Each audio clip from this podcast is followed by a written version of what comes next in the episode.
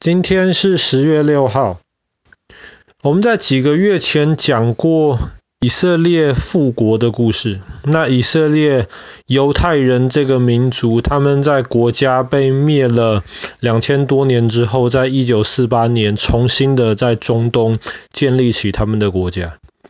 那这一件事情其实对后来的历史有非常深远的影响。那其中最影响最大的，当然就是周围的阿拉伯国家。我们知道以色列犹太人他们信的是犹太教，可是周围基本上都是信仰伊斯兰教的国家。那一九四八年以色列复国，一九四八年当年周围的阿拉伯国家就联合起来要消灭掉以色列。后来以色列跟阿拉伯国家打了好几场战争，特别是在第三场战争。以色列的军队大胜，然后把周围的阿拉伯国家基本上全部打趴在地上。那那是一个非常大的一个胜利，然后以色列的军队也变得很骄傲，他们认为自己在中东是其他国家不可以战胜的。那在第三次的以色列跟阿拉伯的战争当中，以色列从阿拉伯国家夺取了非常非常多的土地。那我们先讲一下以色列的周围的情况。以色列在地中海的东边，然后以色列的南边的邻居就是埃及。我们想到埃及会想到尼罗河，可是其实其实在非洲跟亚洲的中间的地方有一块叫做西奈半岛。西奈半岛是属于埃及的，可是其实那上面基本上都是沙漠。没有太多有意思的地方。那过了西奈半岛之后，就是靠近了那个苏伊士运河了。那以色列的北边，以色列北边就不一样，北边就是叙利亚。可是以色列跟叙利亚中间有一块很高的山地，这地方叫做戈兰高地。那戈兰高地传统上一直是叙利亚控制占领的。戈兰高地很重要，为什么？因为那里很高。当你占领了戈兰高地之后，你往北边下坡就到了大马士革，叙利亚的首都。你往南边下坡，基本上目标就是耶路撒冷。所以对于以色列而言，它北边、南边的情况是这样子。那么在一九六零年代快结束的第三次以色列跟阿拉伯的战争，以色列大胜之后。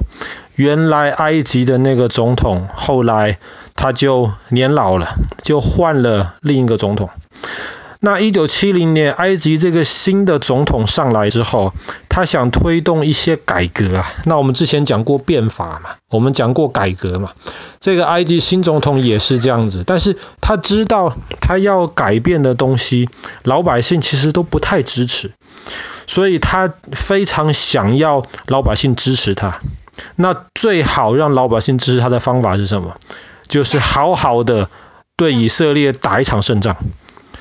所以在那个时候，埃及的新总统，埃及的新总统就想要出兵攻打以色列。然后他当然不想让埃及跟以色列打一场大规模的仗，他想要的只是把西奈半岛抢回来，然后逼以色列谈判，就是这样。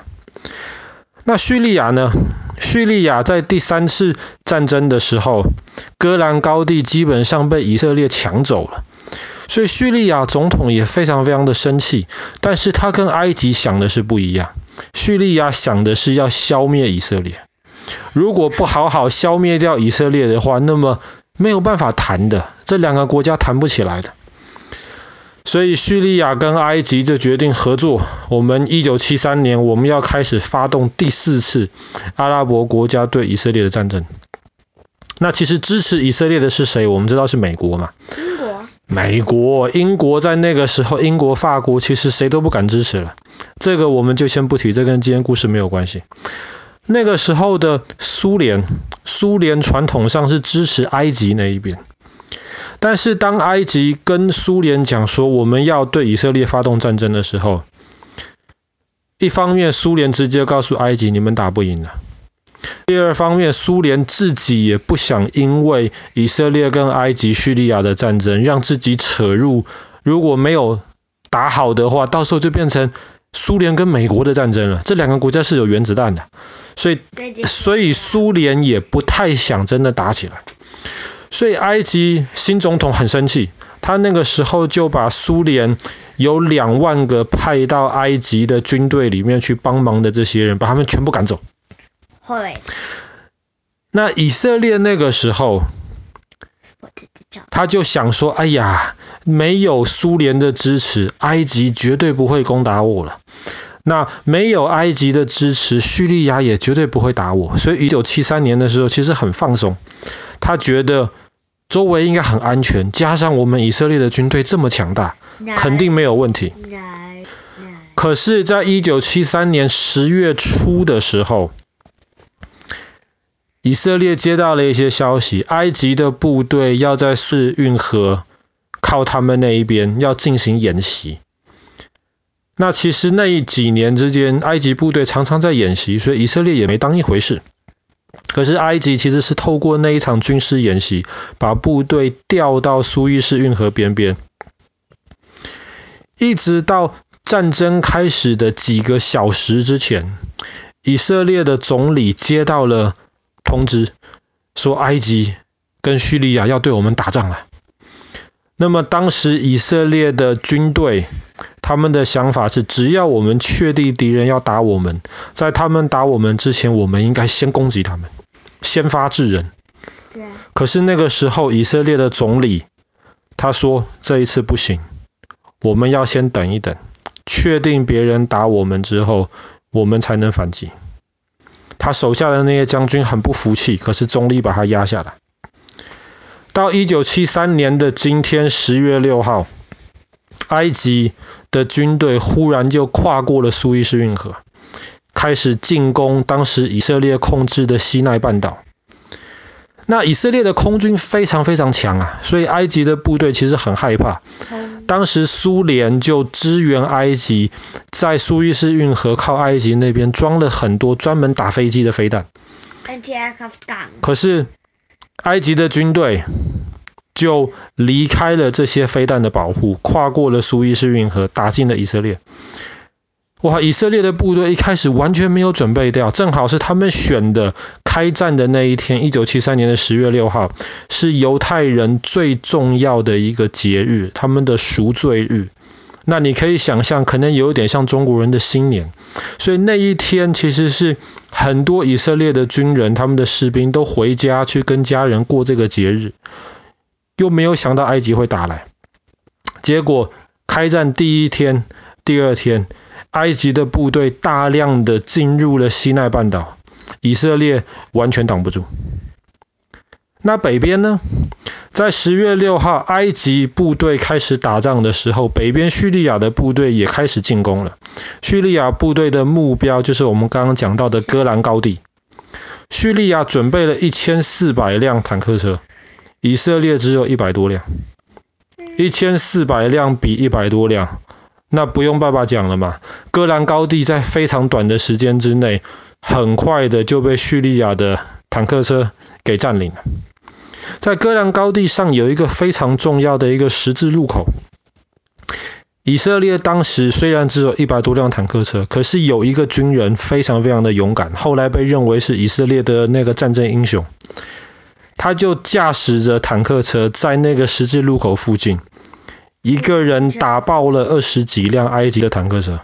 当他的坦克车打到没子弹了，当他的坦克车打到没子弹的时候，他就跳下来换另一部以色列的的坦克车开。所以他一个人，还有那以色列其他的一些伙伴，就在那个戈兰高地上面坚持的挡在那边。那头两天，十月六号、十月七号，以色列军队懵了，根本不知道发发生什么事情。可是到十月八号的时候，以色列就开始反击了。埃及那一边，当以色列军队开始反击的时候，在西奈半岛，埃及的军队已经非常非常多的离开了他们的飞弹能保护他们的范围。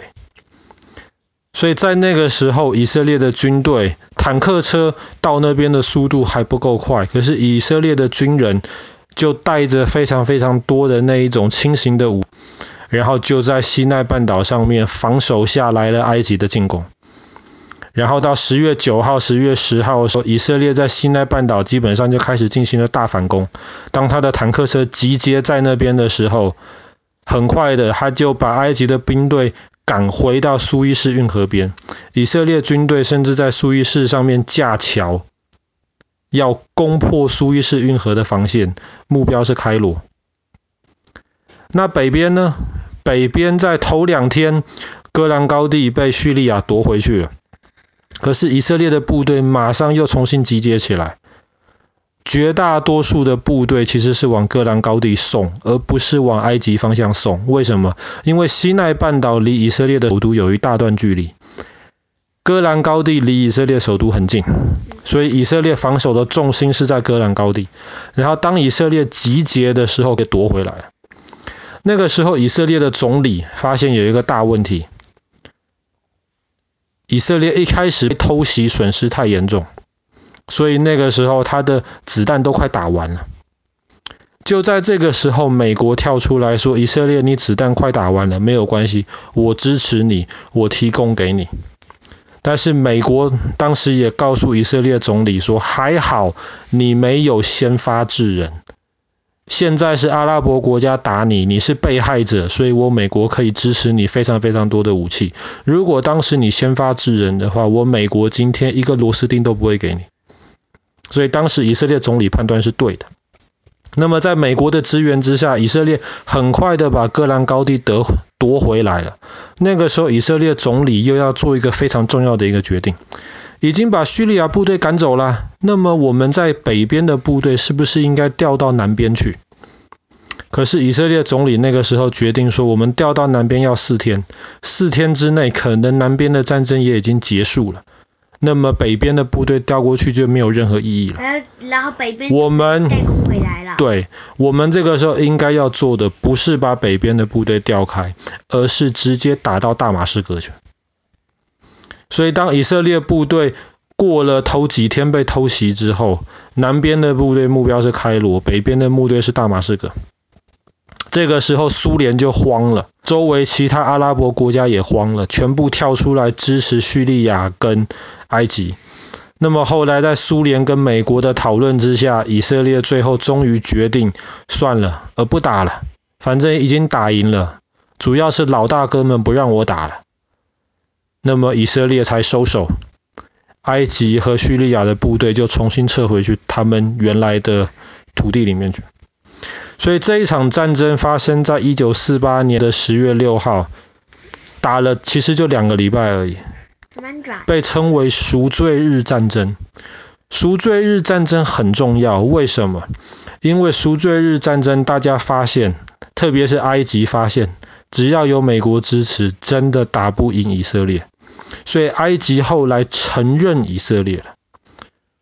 之前大家都不认同以色列，阿阿阿拉伯国家要把以色列消灭掉。可是，在赎罪日战争之后，埃及总统亲自访问以色列，承认以色列。那也从此，埃及就被其他阿拉伯国家讨厌。本来在阿拉伯世界里面，埃及是老大，可是这个老大跳出来承认以色列了，埃及自然就变成阿拉伯国家的叛徒。可是至少有一个阿拉伯国家承认了。那叙利亚呢？叙利亚跟以色列的关系还是非常非常的糟糕。可是没有办法，打不赢。那么对于以色列人而言，虽然他们打赢了这场战争，可是后来以色列的老百姓其实非常多是在抗议。为什么？因为在这场战争之前，他们认为以色列军队是不败的。永远不会打输这些其他阿拉伯国家。可是，在苏坠日战争的头两天，以色列基本上是被打趴的。如果后来没有美国及时的支持的话，可能叙利亚的军队真的打进以色列首都，这也不是不可能的事情。所以后来以色列的人民，他们的军队也在检讨。然后以色列的军队得谦虚一点，毕竟都活在一个周围都是敌人的地方里面。做事情还是要低调一点，小心一点。对，好了，那么我们今天的故事就讲到这边。一九七三年的今天开始的第四次以色列跟阿拉伯之间的战争——赎罪日战争。